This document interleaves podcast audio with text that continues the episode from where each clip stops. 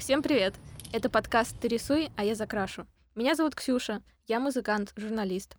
Меня зовут Катя, и я журналист, художник. Э, я иногда делаю какие-то работы и стараюсь читать что-то об искусстве, смотреть. И в связи с этим я хотела сказать, что стрит-арт мне кажется просто обычным всплеском эмоций, каким-то вдохновлен... вдохновением и словом художников этому миру. Но я никогда не относила уличное искусство в том см... к искусству в его большом глобальном смысле. И никогда, не... ну вот сейчас не могу, наверное, поставить его в линейку с Рембрандтом и Вермеером, потому что для меня это как минимум странно. Но также я считаю, что это вандализм, когда кто-то решает что-то нарисовать на исторически ценных зданиях. Мне кажется, что это неуважение ни к архитектору, ни архитектуре того века, вообще ни к людям, и просто какое-то издевательство над историей, потому что не всегда рисунки бывают э, классными и с каким-то, может быть, глубоким посылом, смыслом и всем таким. Ну да, вообще стрит-арт на каких-то культурных объектах и зданиях — это вопрос спорный. То есть многие считают, что это не вандализм, а многие думают, что это действительно очень некрасиво и неуважительно по отношению и к культуре, и к людям, и к архитектуре. Да.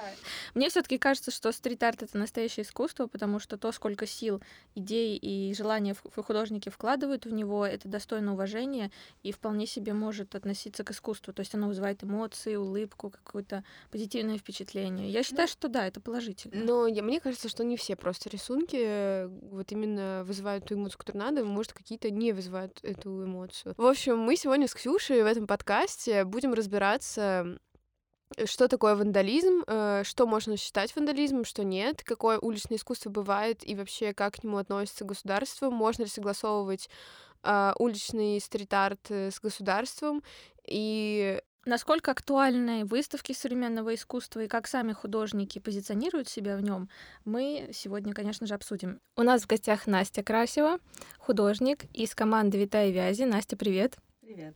Привет. Подскажи, пожалуйста, в чем особенности вашей команды художников? Потому что мы с Катей слышали, что уличные художники обычно работают по одному. А да, а оказалось, что вы работаете в группе, и было бы интересно узнать, э, как это все происходит такие объединения, как команды в стрит-арте и в граффити встречаются.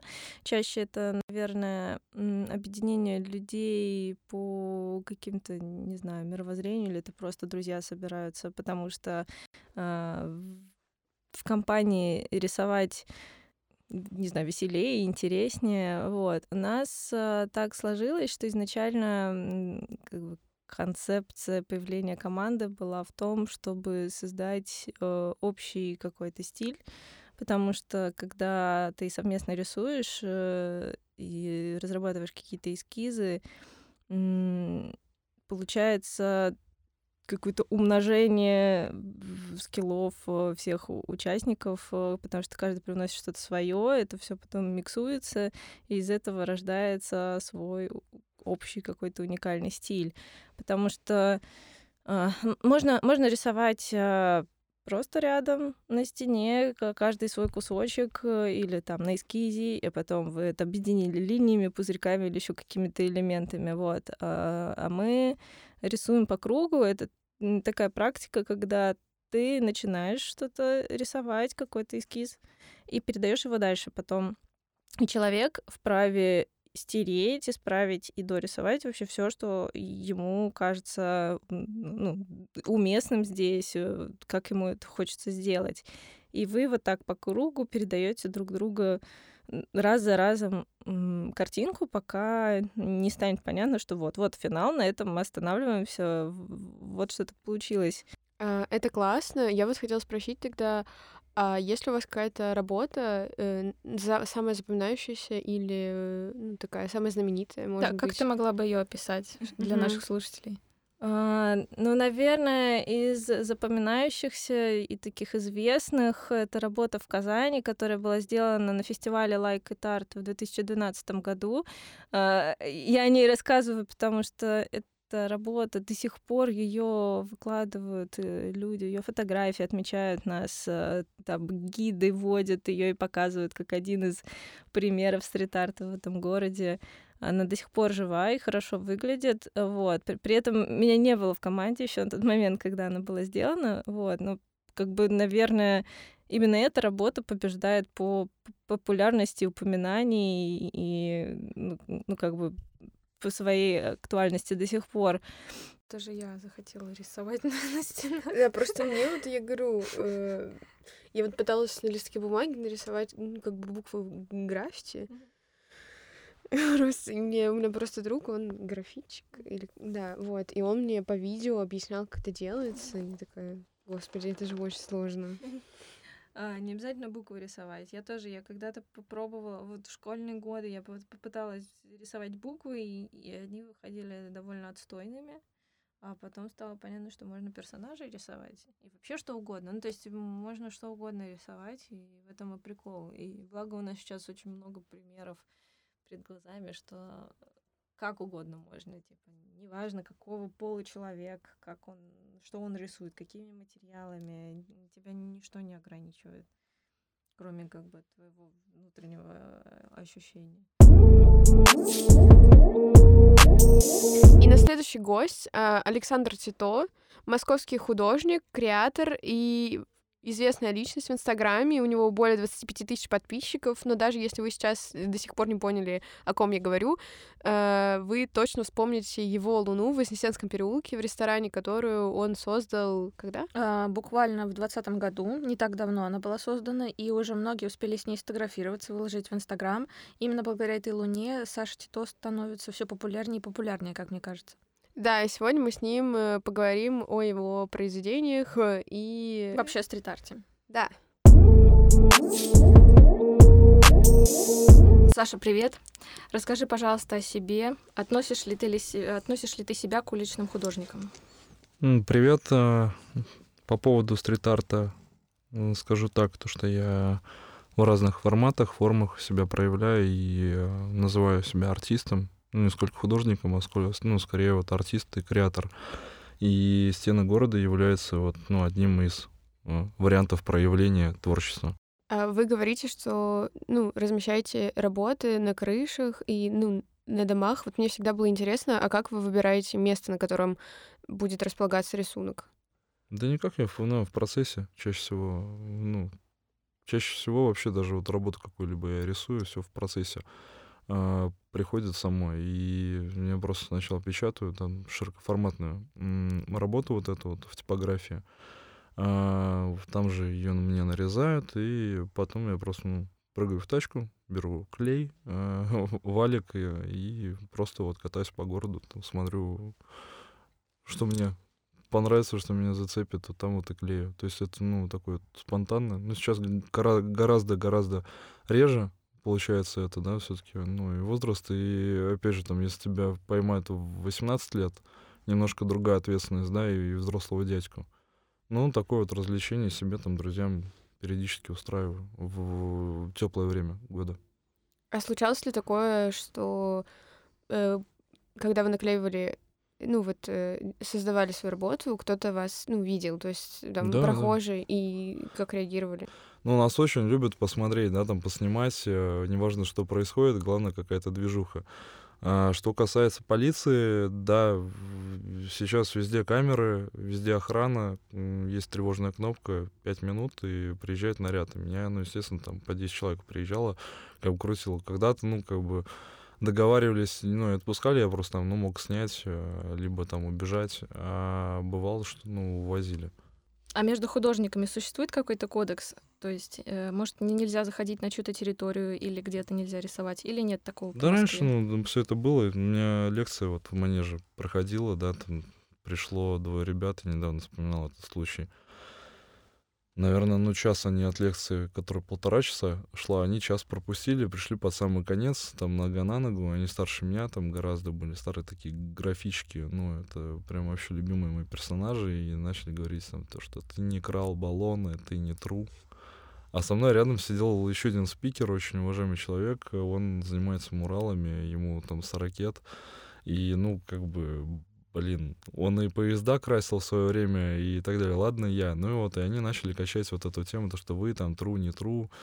Блин, мне кажется, 21 год сейчас, и это все равно то, что там, ну, спрашивают за шмот люди. У меня сразу такая вот кар- как картинка, это какие-то вот, ну, пацаны э, в начале нулевых, там, которые во дворах сидят, что-то, ну, пытаются по понятиям там жить и, и так далее. Но это очень странная вообще а, штука. И, ну, мне кажется, в наше время, ну, как-то это глупо, как минимум, выглядит.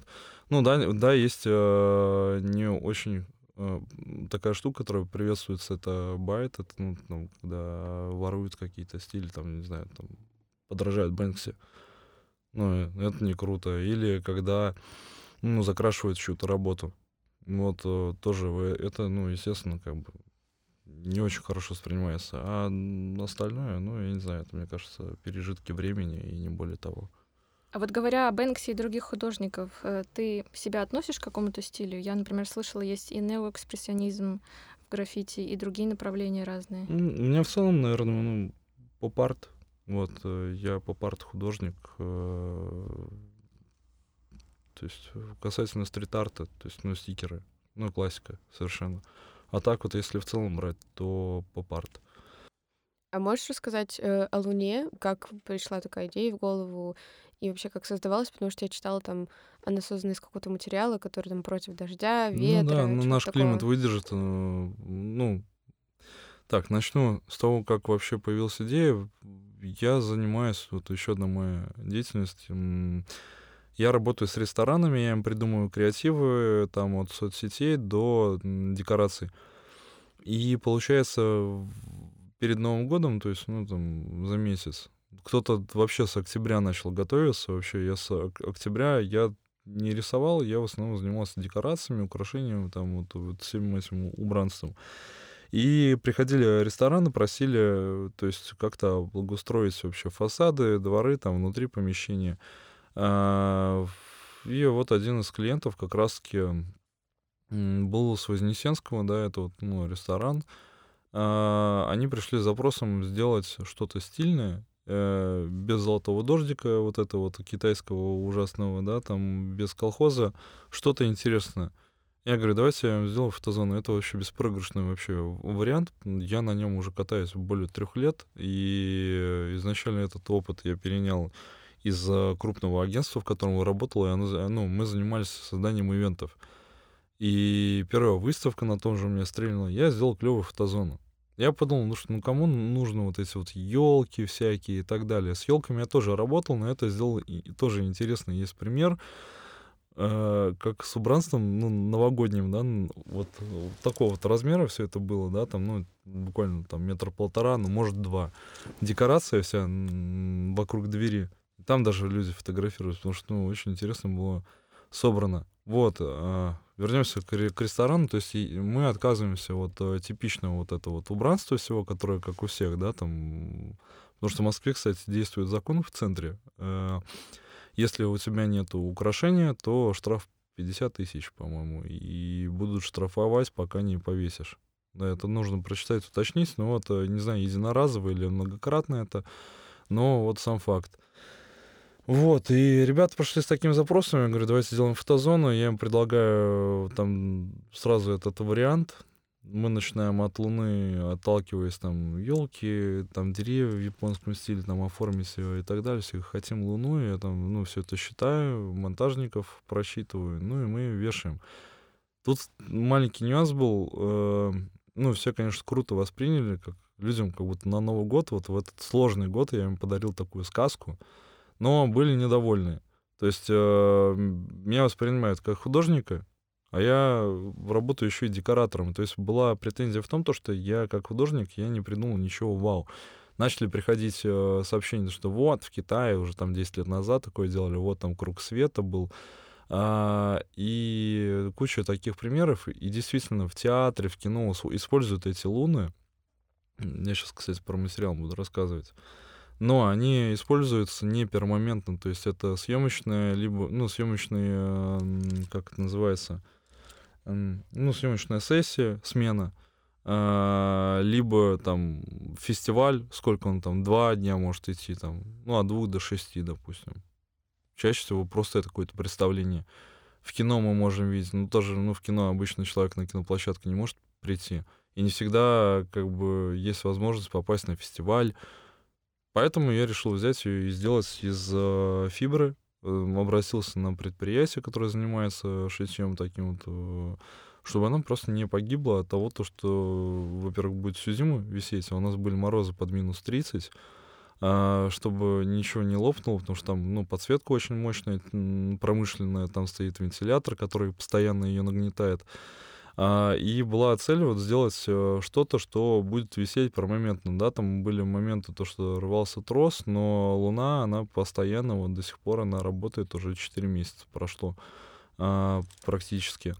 Ну вот. Ну и задача была не как художника сделать что-то уникальное, да, а сделать э, уникальную э, декорацию, которые смогут прийти вообще обычные люди, сфотографироваться, да, не, не киношники, не музыканты, которые клип себе снимают, да, там, а такая вот достопримечательность, которая, опять же, в удачном месте удачно была задействована. Потому что если бы я повесил где-то в центре города, на большой улице, наверное, бы не так смотрелся. Там дворик такой вот э, на питерский манер колодцем четыре клена стоят, которые тоже были задекорированы, потом елку привезли.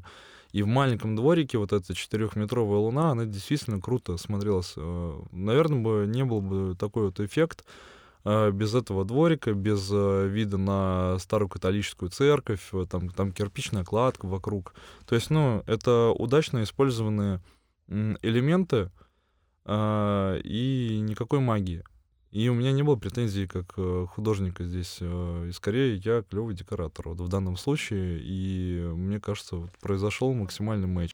Да, мы предлагаем нашим слушателям узнать адрес для Луны. Если вы живете в Москве, можете посетить это Вознесенский переулок, строение 1.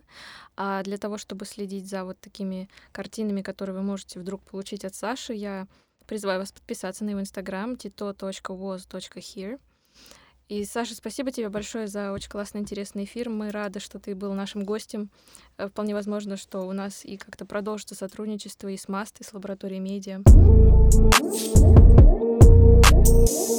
А сейчас мы поговорим с Александрой Кроликовой, куратором современного искусства и куратором стрит-арта. И узнаем вообще, зачем э, стрит-арту нужен куратор и что он делает. Да, нам очень интересно. Мы узнали точки зрения двух художников, и нам кажется, что куратор нам объяснит, может быть, какие-то теоретические вопросы или другие стороны. Здравствуйте. Э, я бы хотела спросить, э, зачем стрит-арту вообще нужен куратор э, и какие, ну, что вот он делает, что выполняет и почему это важно? Да, то есть обычно предполагается, что уличный художник, он такой одиночка, который раскрашивает стены в каких-то интересных локациях. О том, что может быть куратором, мы, например, услышали впервые. А стрит-арту куратор совершенно не нужен, потому что это уличное искусство, оно совершенно свободное искусство, ему не нужны ни э, спонсоры, ему не нужно, в принципе, ничего для того, чтобы существовать. Куратор, наверное, нужен людям, которые хотят развиваться в своей карьере, развиваться в своем творчестве, э, входить в какие-то институциональные организации и монетизировать свое искусство. То есть если вы рассматриваете уличное искусство исключительно как собственное хобби, вам не нужен никто. Вы даже можете не подписывать свои работы, но людям свойственно хотеть какого-то приз, признания, призвания, получать э, за свою работу адекватную оценку, оплату. У нас у всех есть счета, которые нужно оплачивать, коммунальные услуги, нужно во что-то одеваться, есть и прочие потребности. То есть если для вас уличное искусство – это исключительно хобби, то вы сами в него инвестируете. Вы покупаете на свои деньги материалы, вы оплачиваете штрафы, если вас задерживает полиция, покупаете одежду, испачканную в краске, новую. Если этот путь уже пройден, и вы понимаете, что вы в своем творчестве хотите развиваться и переходить на новые какие-то пути, тогда вы ищете ну, пути выхода. То есть э, сейчас появился интернет. Вы можете сделать себе Инстаграм, ТикТок, другие каналы связи. А, либо вы идете в стрит-арт-фестивале, вы начинаете контактировать а, галеристов, вы начинаете или вас начинают искать. Если вы делаете действительно что-то интересное, на вас рано или поздно обратят внимание. Конечно, хотелось бы рано, чтобы там какое-то объективное время, а не через 50 лет после вашей смерти. То есть вы начинаете искать пути выхода вашего творчества на принципиально другой уровень. И там у вас уже встречают разные люди. То есть люди, которые изучали, как работать с галереями, как работать с музеями, как а, организовывать разные мероприятия. То есть они представляют искусство, art for art's sake, искусство ради искусства, искусство ради э, науки, ради самой дисциплины. Или вас начинают встречать люди коммер... Ну, с коммерческой стороны, то есть это дизайнеры, это рекламщики, которым нужно оформлять свой продукт, маркетологи, какие-то городские чиновники, которым нужно украшать стены. То есть вы либо продолжаете заниматься искусством, либо начинаете заниматься дизайном, начинаете заниматься рекламой. То есть это определенный выход, за который вы в конечном итоге начинаете монетизировать собственное искусство. А куратор нужен для того, чтобы гарантировать качество подачи продукта между зрителем и художником. То есть это человек, который у него есть определенный опыт, визуальный опыт, то есть он уже видел очень много самого разного искусства и может отличить, ну, условно говоря или грубо говоря, плохое искусство от хорошего искусства. Для этого достаточно, в принципе, увидеть миллион картин, и вы ну, где-то примерно на 100 тысячной картине начнете различать, что такое хорошая картина, что такое плохая картина. Если вы видели всего 100, это сложно сказать. 100 тысяч картин уже что-то можно. Миллион картин вы, скорее всего, уже знаете, что такое техника, что такое краски, а, периоды работы, кто кому подражает, кто кем вдохновляется, кто у кого ворует или наоборот, кто, кто-то совершенно уникальный. То есть э, куратор, он определенный проводник или катализатор. Куратор – это тот, тот человек, который может доходчиво и понятно объяснить, о чем идет речь, о чем кино, почему это важно, почему это красиво, что хотел сказать автор. Потому что художники часто, задача художника – хорошо рисовать. Опять-таки, два подхода. Либо человек хорошо рисует, ну, владеет определенной техникой, но это ремесло, он ремесленник. Либо человек занимается концептуальным искусством, то есть у него есть определенная идея, которую он выражает в самой примитивной технической форме, то есть как а, Дюшамп. Он, он гениален, он просто взял и силой своей мысли сказал, что писсуар – это теперь произведение искусства. И ему все поверили, потому что он всех убедил. Это очень доходчиво сделал. Он сделал большую кураторскую работу художника. Художник-куратор. А вот куратор – это такой человек, который может очень понятно, очень доступно объяснить, почему это стоит внимания или не стоит внимания. Кураторский выбор, он гарантирует определенный уровень качества, определенный уровень эм, то есть он может выбрать по какому-то критерию, собрать все работы, что они посвящены одной теме, или они посвящены одной технике, или они посвящены какой-то определенной идее. В общем, это куратор – это человек, который объясняет и который своим именем, своим опытом, своими знаниями гарантирует качественный выбор. Вот поэтому многие художники хотят общаться, дружить, работать с кураторами, потому что часто художник не может объяснить, что он сделал. Он чувствует, и работает. А куратор объясняет ему самому, что он сделал, почему это здорово и всем остальным. Вот очень просто вот так.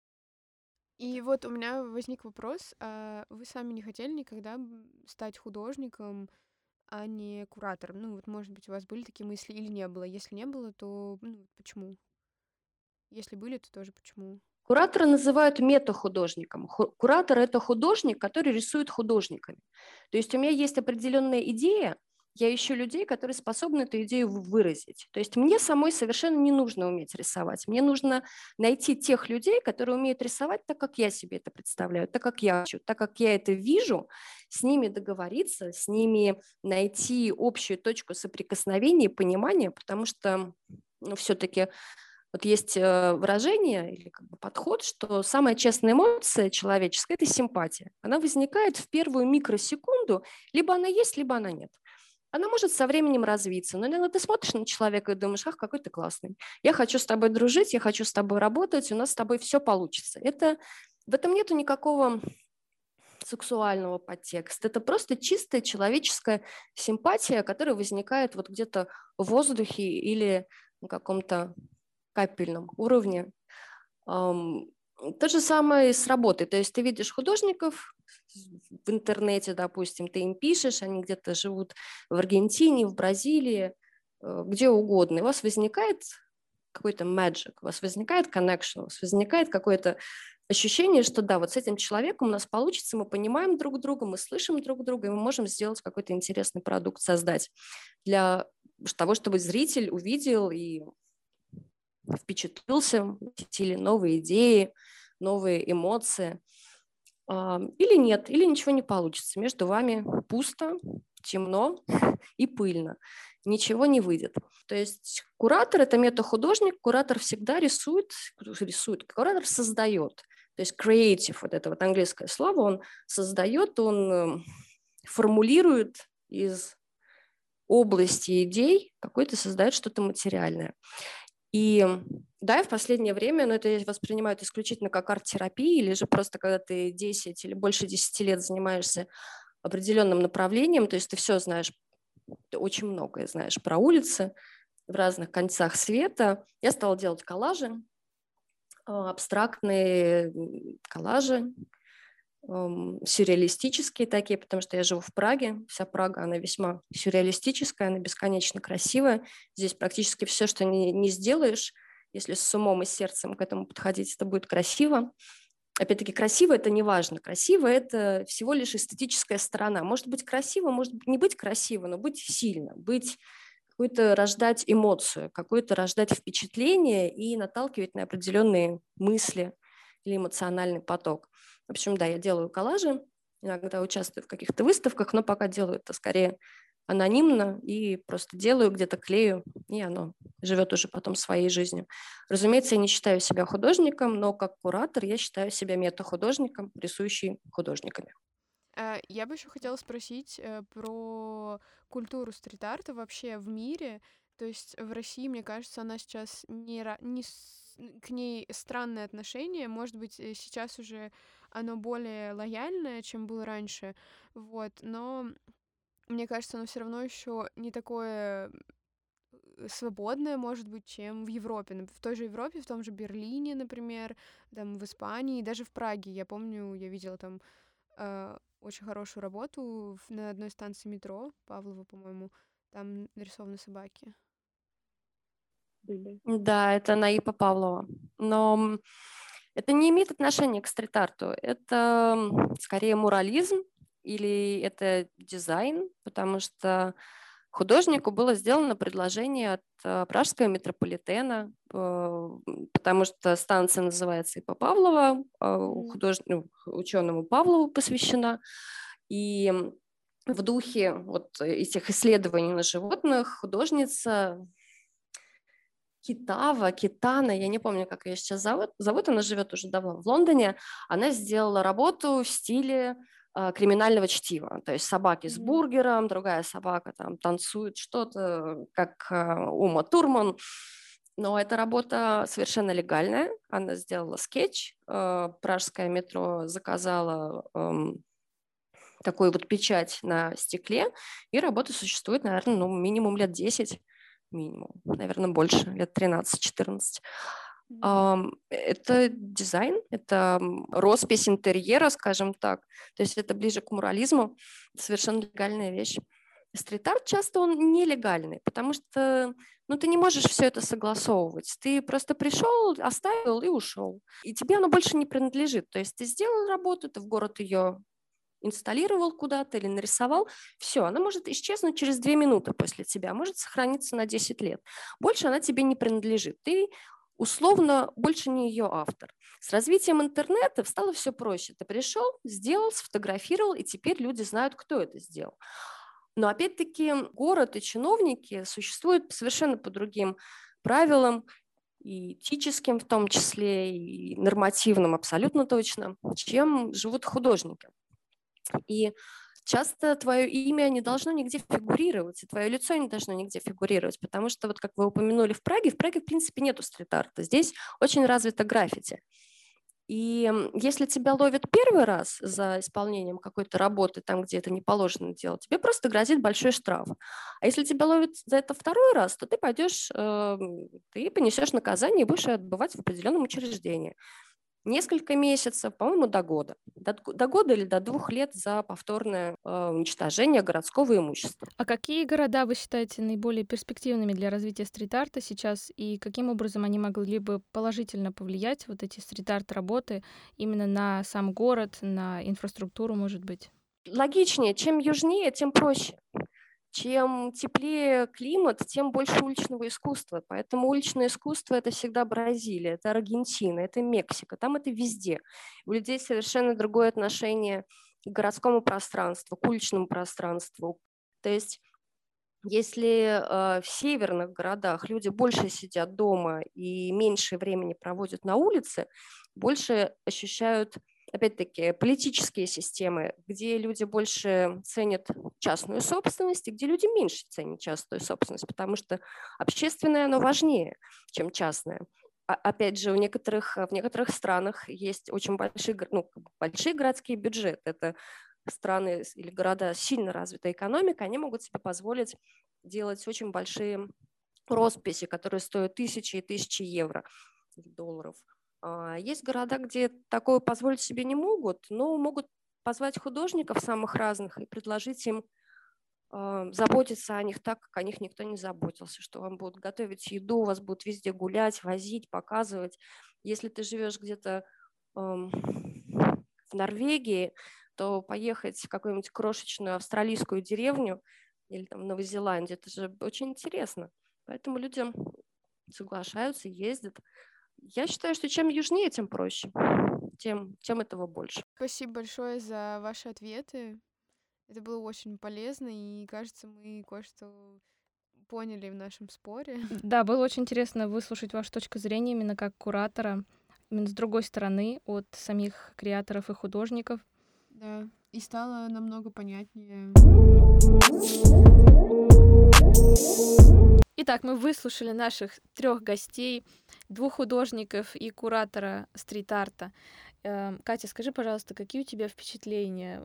Что-то изменилось в твоем мнении? Потому что я, например, укрепилась в позиции, что стрит-арт все-таки действительно положительно влияет на город и образует очень классные креативные пространства для того, чтобы туристы могли э, пройти, порадоваться, чтобы местные жители могли на это посмотреть. А ты как думаешь? Как думаешь?